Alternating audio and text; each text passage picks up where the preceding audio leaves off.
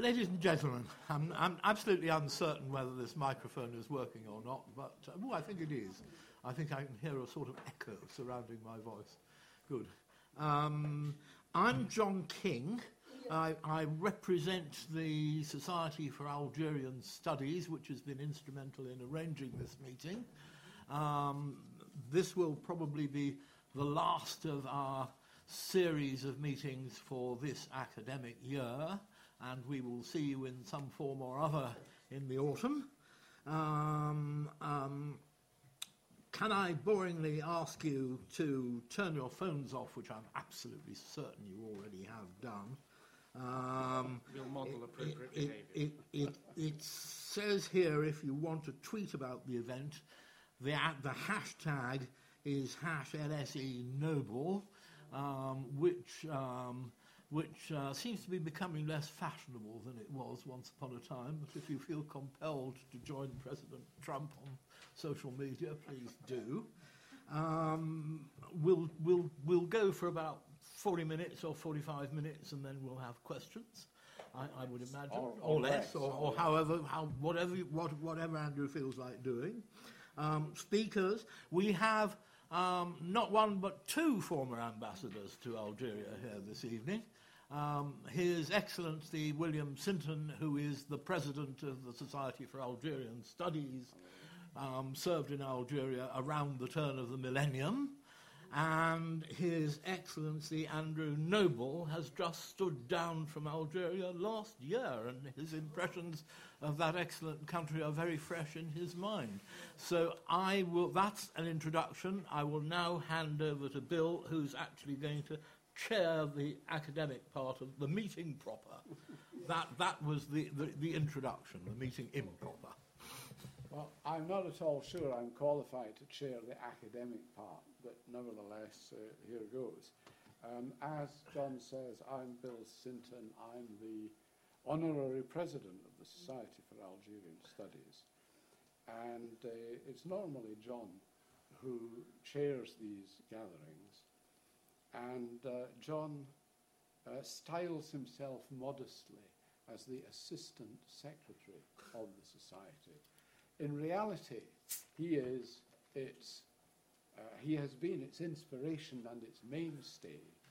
And it's his, his contacts, his commitment, his enthusiasm, which have uh, brought about the Society's programme of activities over the years and sustained it, and without whom, for example, uh, this evening's event would not be taking place. Well, I'm just going to interrupt you for a second, uh, just to say we really can't pass without saying that the Society was founded by Dr. Hugh Roberts, who's now at Tufts University in Boston, yeah. and he got it up and running, and, um, and I was uh, um, privileged to be one of a group who, who grabbed the baton from him um, around 15, 16 years ago. And John has faithfully carried that baton ever since, as I was suggesting. So I'd like to take this opportunity on behalf of the Society, on behalf of the Middle East Centre, on behalf of everybody here this evening, and indeed of all those who see the podcast afterwards, to thank John King for all he has done for the Society over the years. Thank you.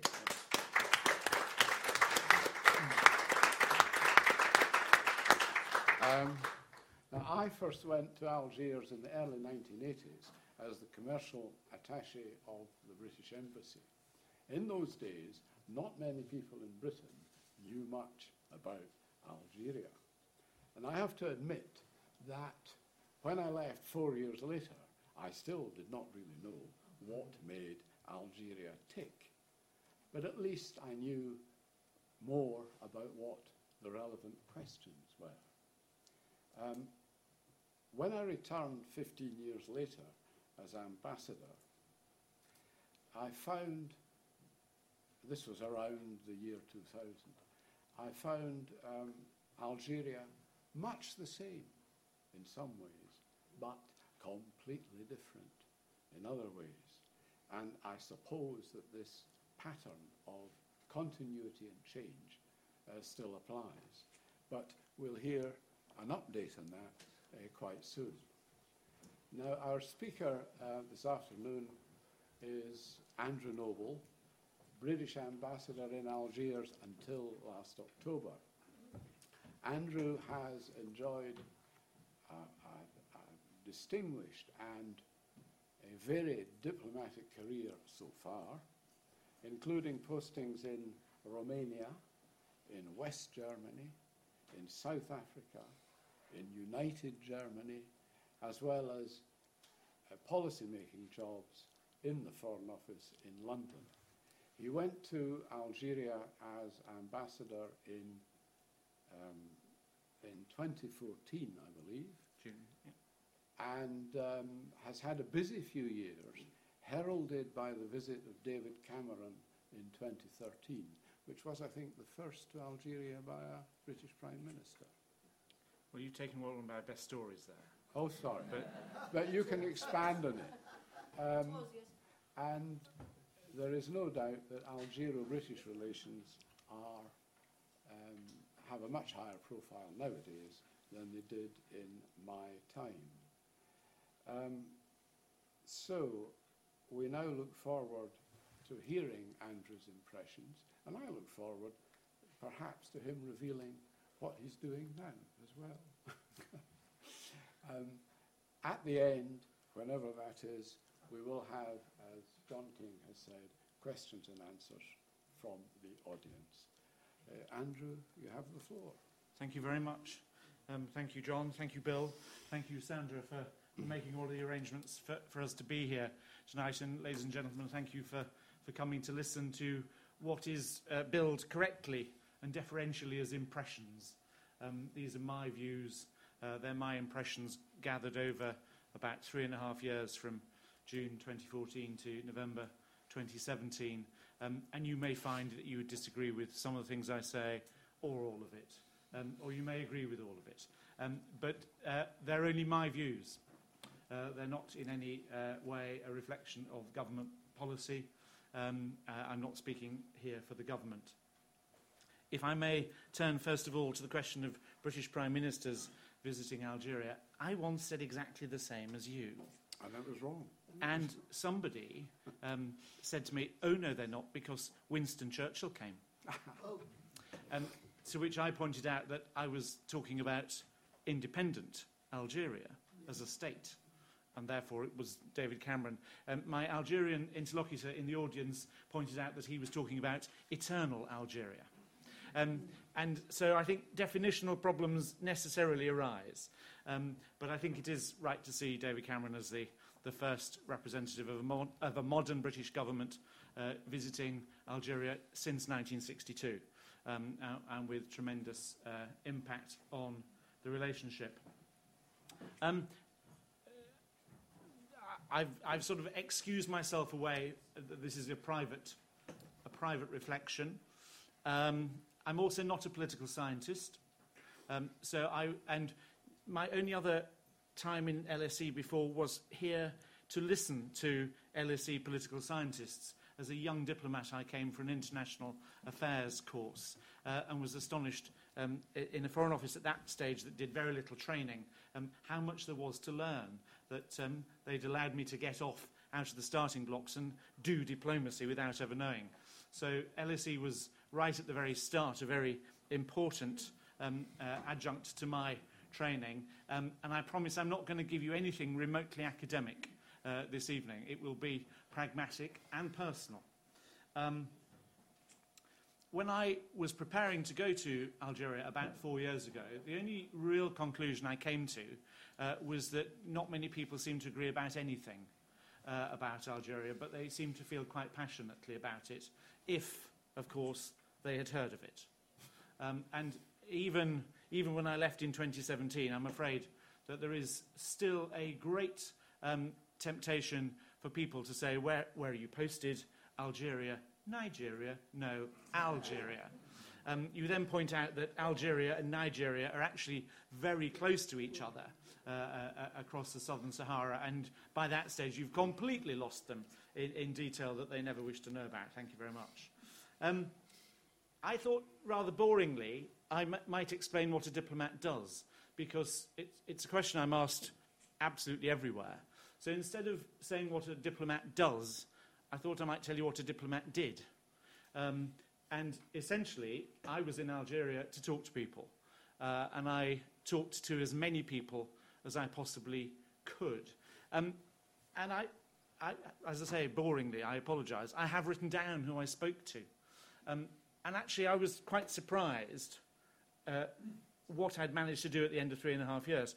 I still, I don't think I've found the Holy Grail by any manner of means, but I've had a lot of, lot of discussions, and I think per, for my personal satisfaction, I've debunked quite a bit. Um, but the sort of things that I did, I met the President twice.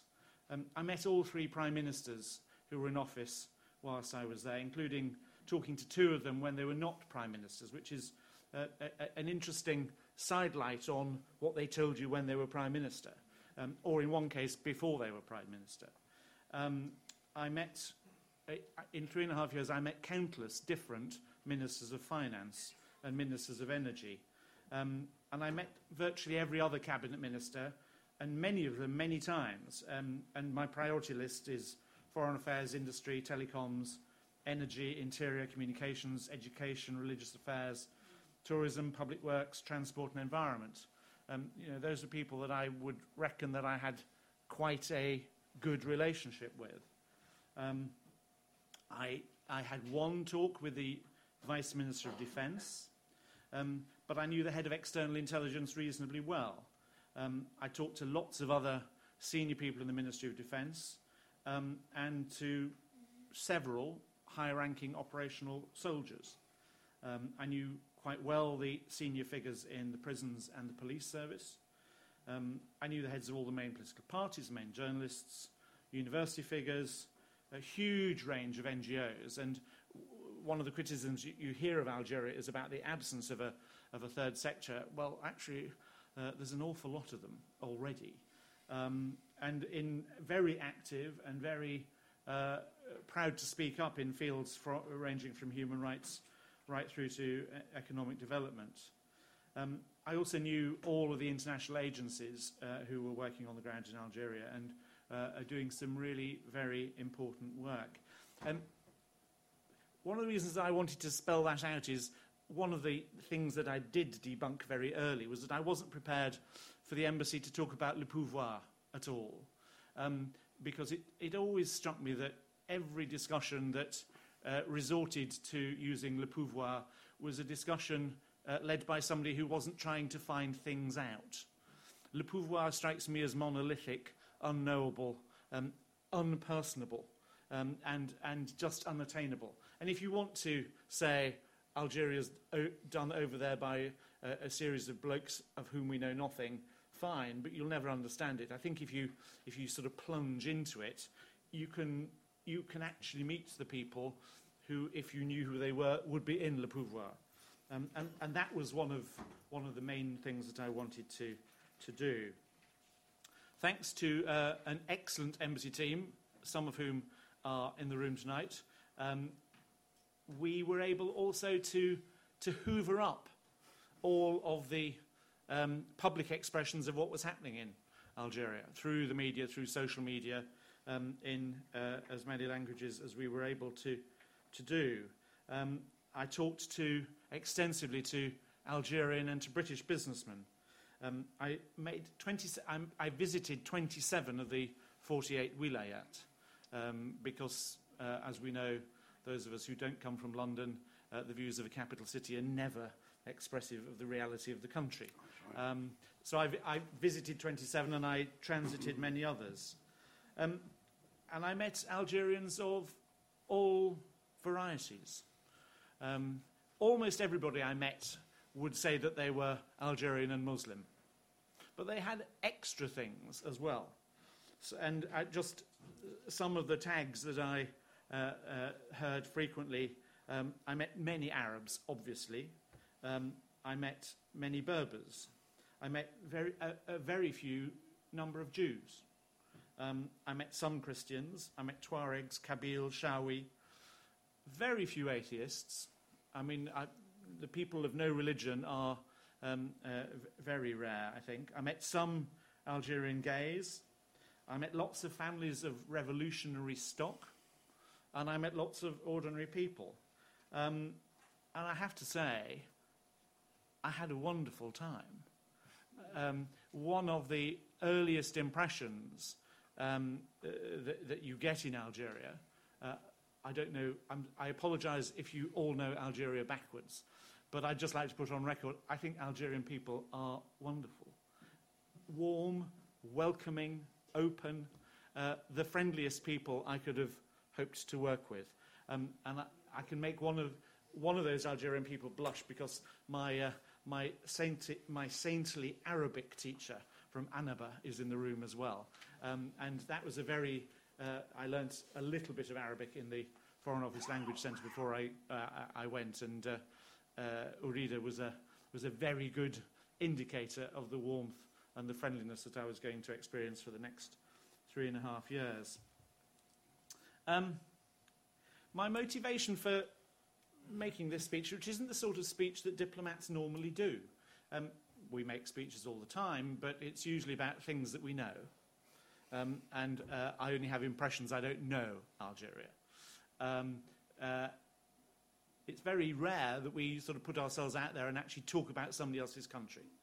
Uh, so why did I want to do it? Well, partly it is for, that, for the reason that Algeria is just not known about in the UK as adequately as it should be. Um, it's also because it's not easily knowable uh, from, uh, from a foreign country. Uh, certainly the, the journalism on uh, Algeria, I think, is exceptionally weak. Um, and the journalism that is written from foreign capitals uh, tends to be a better impression of the stereotypical views of the capital from which it's written than anything authoritative about Algeria.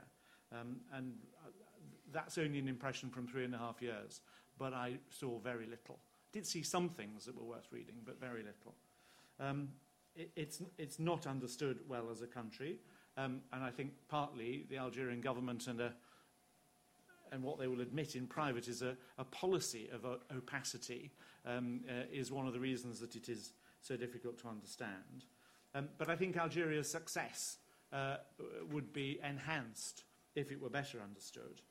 Um, but also, and this brings us back to David Cameron's visit uh, a little, um, I have a very strong sense that British success um, overlaps very uh, broadly with Algerian success um, whether we're looking at uh, security uh, uh, priorities or prosperity, or indeed questions of uh, democratic and, and, social values.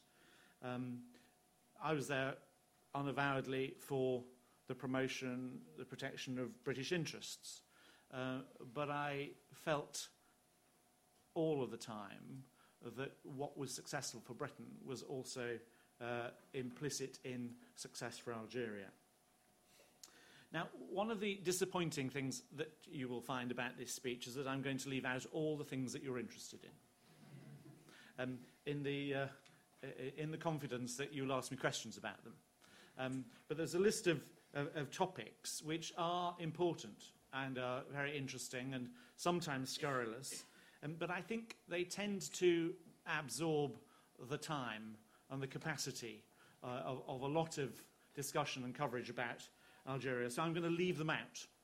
So I'm not going to talk about this, this, I mean, this, this, is kiss of death. I'm not going to talk about the president, security, corruption, uh, the Kabyle, or the French. Um, but I suspect, as, as you, exactly, what is left, you say? well, yeah. what is left? Well, what is left are actually the things that really matter, and so rarely get adequate focus. Um, and I will give you, and I, am not going to talk at great length about anything, you'll be happy to know, um, because I think it'll be much more interesting if we talk about what you're interested in. But the, the headings that I will say a little bit about are national reconciliation after 2000 uh, about national economic development and political change since 1962, uh, about how Algeria has coped with the oil price shock since 2014, um, about, and about the extent of opportunity in Algeria. Some other people might have described that as things that Algeria is really bad at. But I think you know, you can approach uh, Algeria with a glass half full or a half empty mentality. And I think the people who go about it with a glass half full mentality are probably not looking for mutual success. I think they're looking for, for other things. Um, I regard it, I think it's important to focus on what the remaining opportunities in Algeria are. Um, there are lots of icebergs on the route to Algeria, the only, only iceberg filled part of the Mediterranean uh, with, with small blocks of ice which actually bar your way. Um, uh, one of them, I think, uh, is a complete divergence between Algerians in Algeria and all of the rest of us outside Algeria in the way that we think about 1991, 1992. And I think it's so far in the past that nobody is particularly prior- prioritizing it for discussion but I think it fundamentally alters your starting point when you look at Algeria. Um, I've mentioned uh, the opacity of the government, which is intended. I've mentioned already uh, people defaulting to the idea of le pouvoir. Um, and I think there's an awful lot of sophistry uh, around Algeria um, uh, where people are led by what I already think and what I therefore wish to prove. And I, I think one of the things that I have heard on a couple of occasions is about demonstrations. Um, and uh, very often you hear complaints about demonstrations are not allowed. And then when demonstrations take place, the people who are reminding you that demonstrations aren't allowed say, say, look, told you. You know, it's so bad that even despite not being allowed to demonstrate, they're demonstrating. Um, and I think you hear that sort of negativity about Algeria very frequently. Um, let me turn to my sort of, I think, five big topics and just give a few pointers um, uh, as to what my impressions were after three and a half years. National reconciliation post 2000, I think, is probably uh, one of the Algerian products that needs to be understood better uh, by more people in more parts of the world.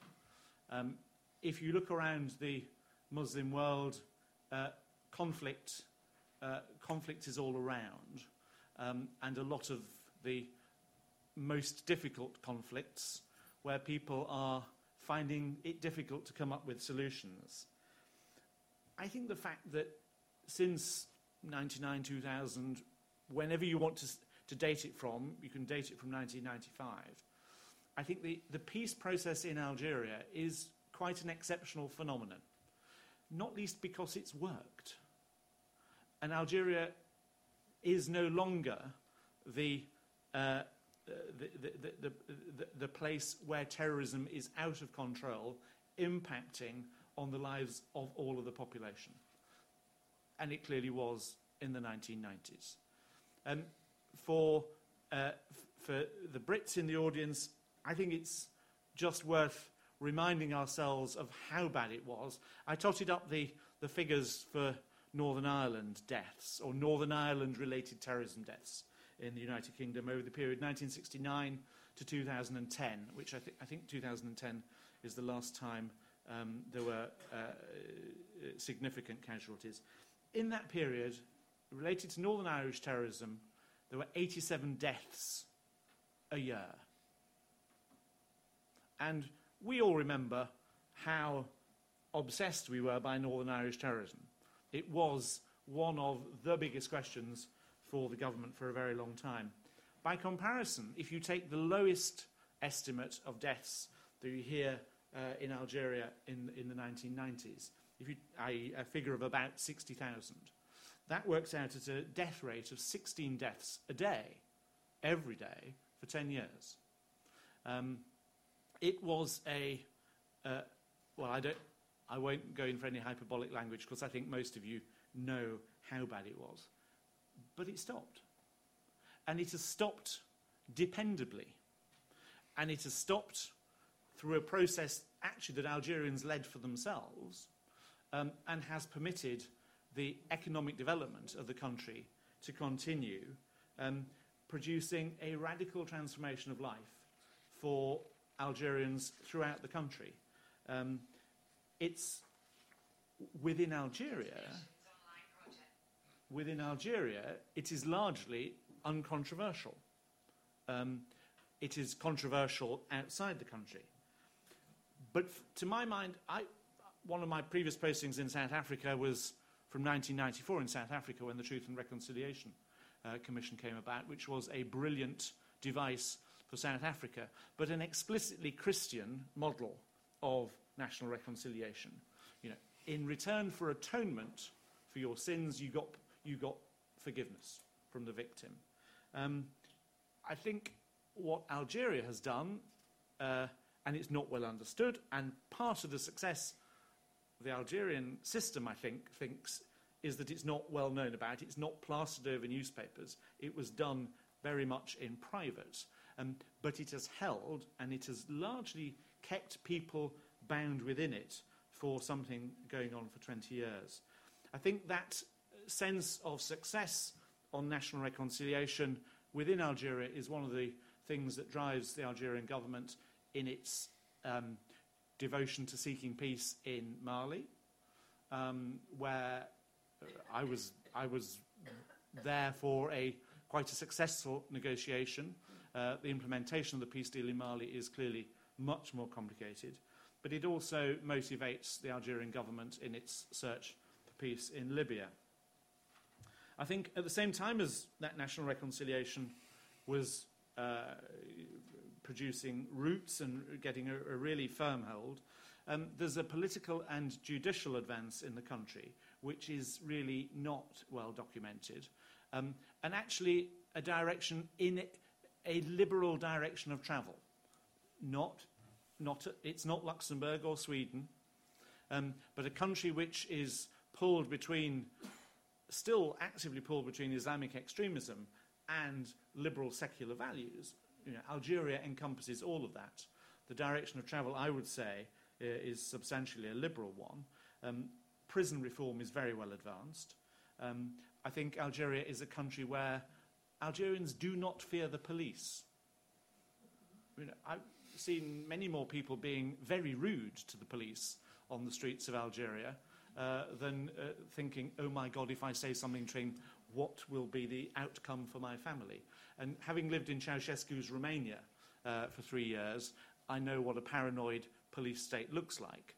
And I frankly did not see that uh, in Algeria.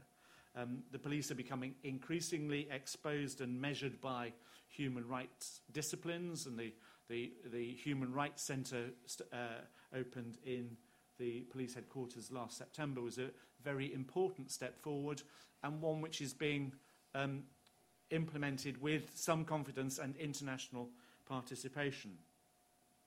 Um, the dismantling of the, intellig- uh, sorry, no, the, the, the large-scale reform of the intelligence services, I think, is one of the biggest steps that took place whilst I was there.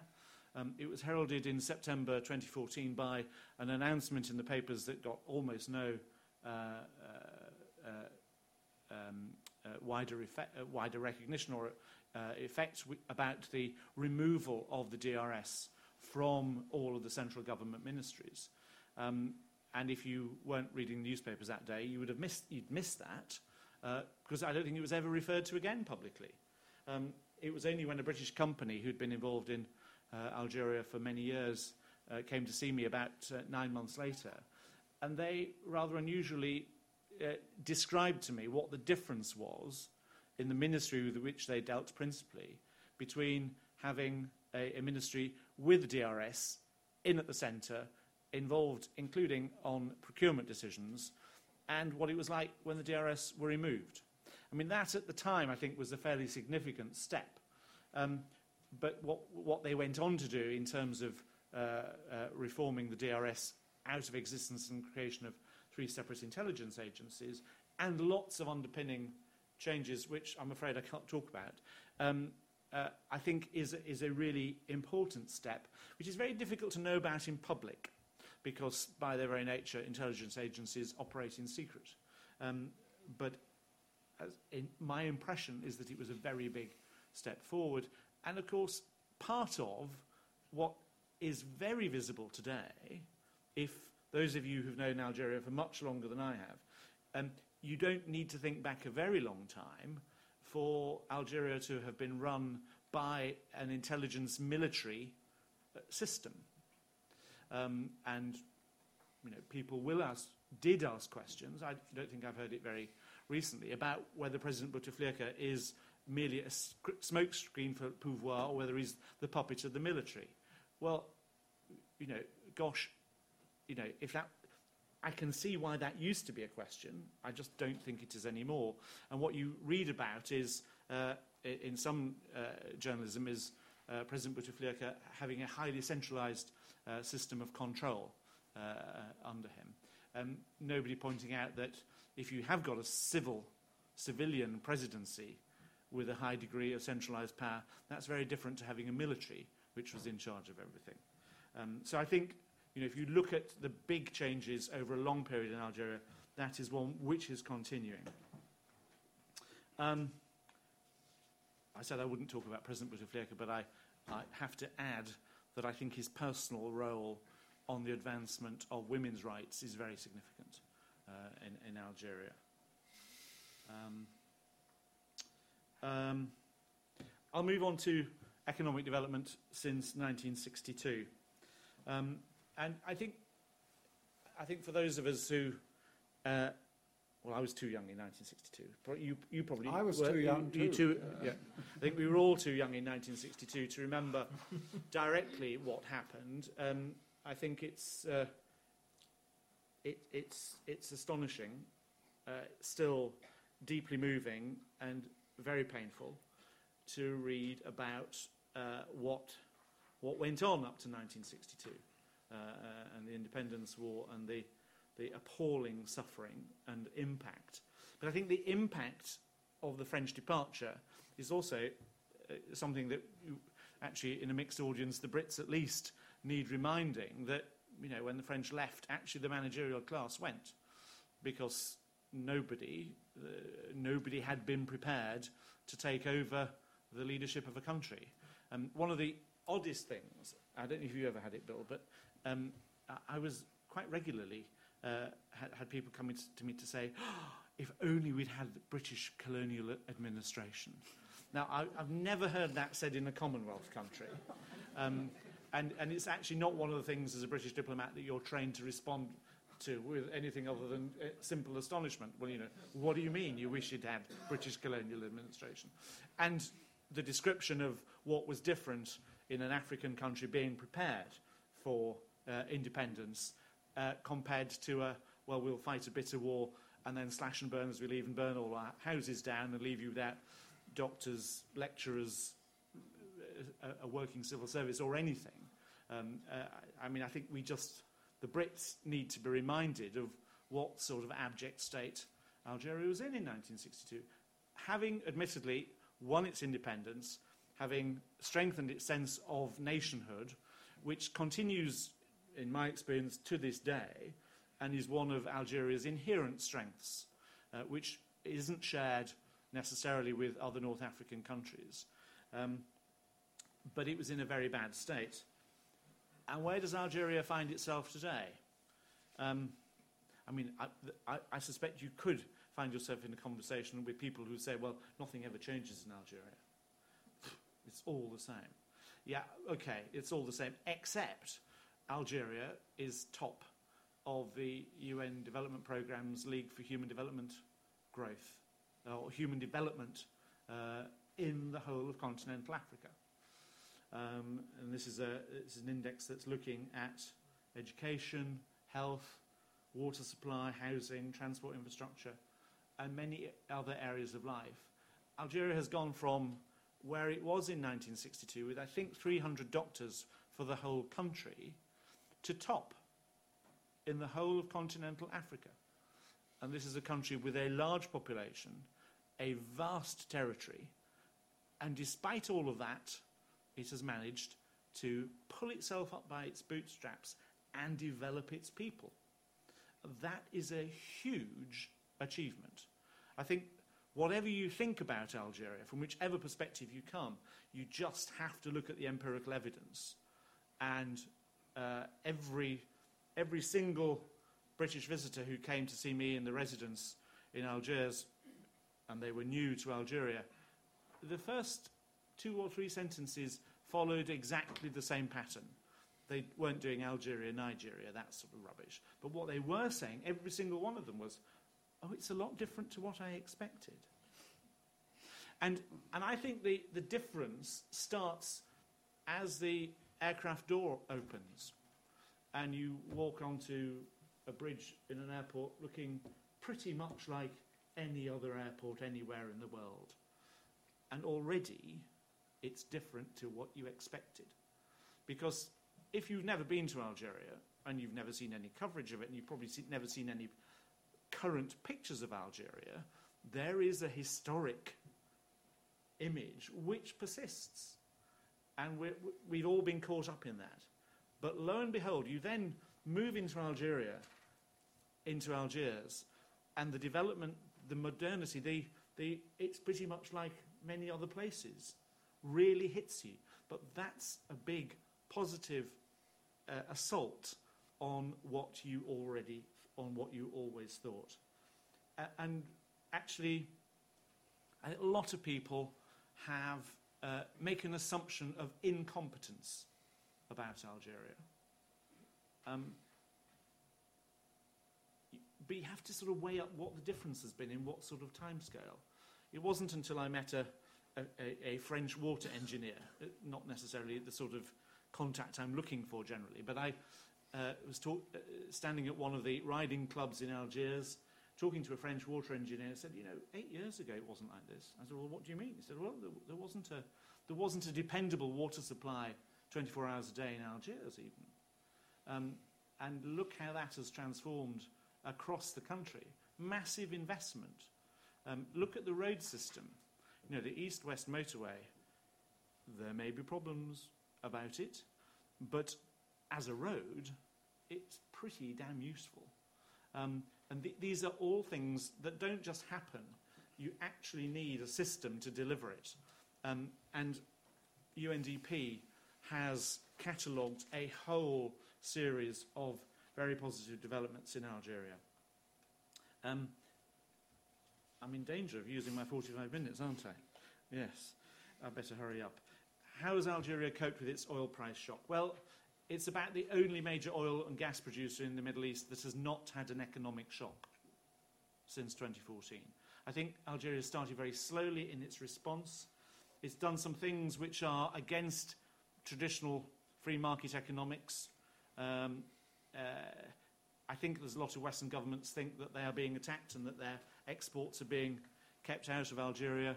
I think it's intended much more as an assault on Algerian soi-disant businessmen who actually get their cut through uh, imports rather than through the productive economy in Algeria. I, as I mentioned, I have talked at length to some future prime ministers before they ever became prime ministers, and I say I think that's the intention with, with quite a degree of certainty, to put it no more explicitly than that. Um, I think the, you know, stopping imports of cement definitely hurt the Greek economy, but why does Algeria need to import cement? Uh, and some of the simpler steel products as well. There is a, a passion for importation in Algeria, which isn't actually in the Algerian national economy's um, uh, interests. And with a, with a market of 42 million pounds, quite a lot can be achieved simply by focusing on the domestic market and moving away from a, a, a complete imbalance in favour of importing. Middle of last year, another one of those sort of one-liners in the newspaper that actually painted a very big, uh, a very clear picture. Um, uh, just under a thousand exporters in Algeria and 26,000 importers. Well, not a surprise then that the foreign earnings are 95% from oil and gas. Um, so I think the shock tactic to get the country to stop importing, to start producing for its own market, and explicitly only much later to really export. Um, I think there's something in that, uh, even if it's not conventional free market um, economics. Um, the extent of the opportunity, let me just give a list and not any detail. Agriculture, tourism, uh, mining, um, 73% of the economy of the GDP, which is not oil and gas. I mean, it's the, we all think of it, uh, the, the economy de la rente, but actually it's the oil and gas producer in the Middle East which is least dependent on oil and gas for GDP. 60% of government income, 95% of foreign earnings, but actually only 27% of economic activity. There's 73% of an economy which is only generating 5% of exports and only 40% of tax income. So there is something, there is already quite a big diversified economy that's just not producing what it needs to produce or to a satisfactory quality. And the answer is, oh, we'll import. Um, it doesn't need a vast, vast difference to get that 73% of the economy working to a better level. Um, the young people are the other untapped resource in Algeria. By comparison with all of its neighbours and everybody else in Africa, a highly trained, very well educated, huge uh, oasis of talent that is becoming more and more uh, uh, digital. Uh, we were regularly getting Algeria in the top 10 uh, responders to things like uh, the British Council's um, uh, English language material online. Now, a population of 42 million, to get into the top 10 globally, it, it implies a higher than average digital engagement um, and yet we know how low digital engagement across the country is. It just shows what the dynamism and power of that oasis of young people is. Um, I said why I wanted to make this speech. Um, I, will, uh, I will close by just taking us back in history. Um, we've had, we, you know, a lot of our relatives don't know where the place is, but we've had diplomatic relations with Algiers since 15 85. Um, uh, uh, Queen Elizabeth I's establishment of the North Africa Trading Company um, reminds us that trade used to be much more geographically determined than it is today. Um, I don't know if any of you have read uh, White Gold, one of these glorious swash, swash, no, swashbuckling stories of the Corsairs and what happened to uh, young boys on Cornish fish, fishing vessels. Well, uh, it's a very good, very good story. Uh, I, I, somebody ought to buy up the, uh, the, the, television and film rights, I think. Um, this guy was uh, nabbed by the Corsairs on his way to Italy. And in those days, to get to Italy, you had to go past Algeria. Um, you know, we've lost that sort of geographical prioritization. Um, it's the 10th biggest country in the world, which to me matters more than the, being the biggest in Africa. Um, everybody here would be able to na name at least eight of the other biggest countries in the world. Um, ninth is Kazakhstan, by the way, which I think might be the tricky one. But the other eight you'll all get. You'll even put them in the right order. But Algeria, 10th, 10th, massive. And the second biggest Arabic speaking population in the, in the world. There's only Egypt that's bigger. Um, and historically, it's been the UK's second biggest source of imported crude oil and LNG. Um, I'd like to leave you with um, a sentence which, in some, if you sort of mix it around slightly, you would think could not exist. It has the words Algiers, London, and closest in it.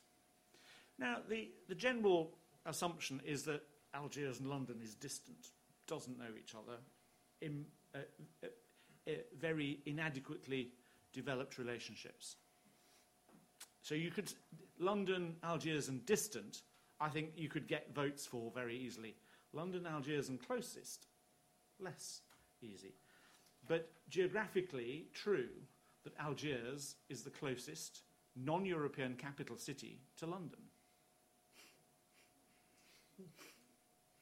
You only have to fly over one other country to get from London to Algiers. And uh, in comparison with the four hour flight to Cairo or the seven hour flight to Dubai, um, even on British Airways, it's uh, only just over two and a quarter hours.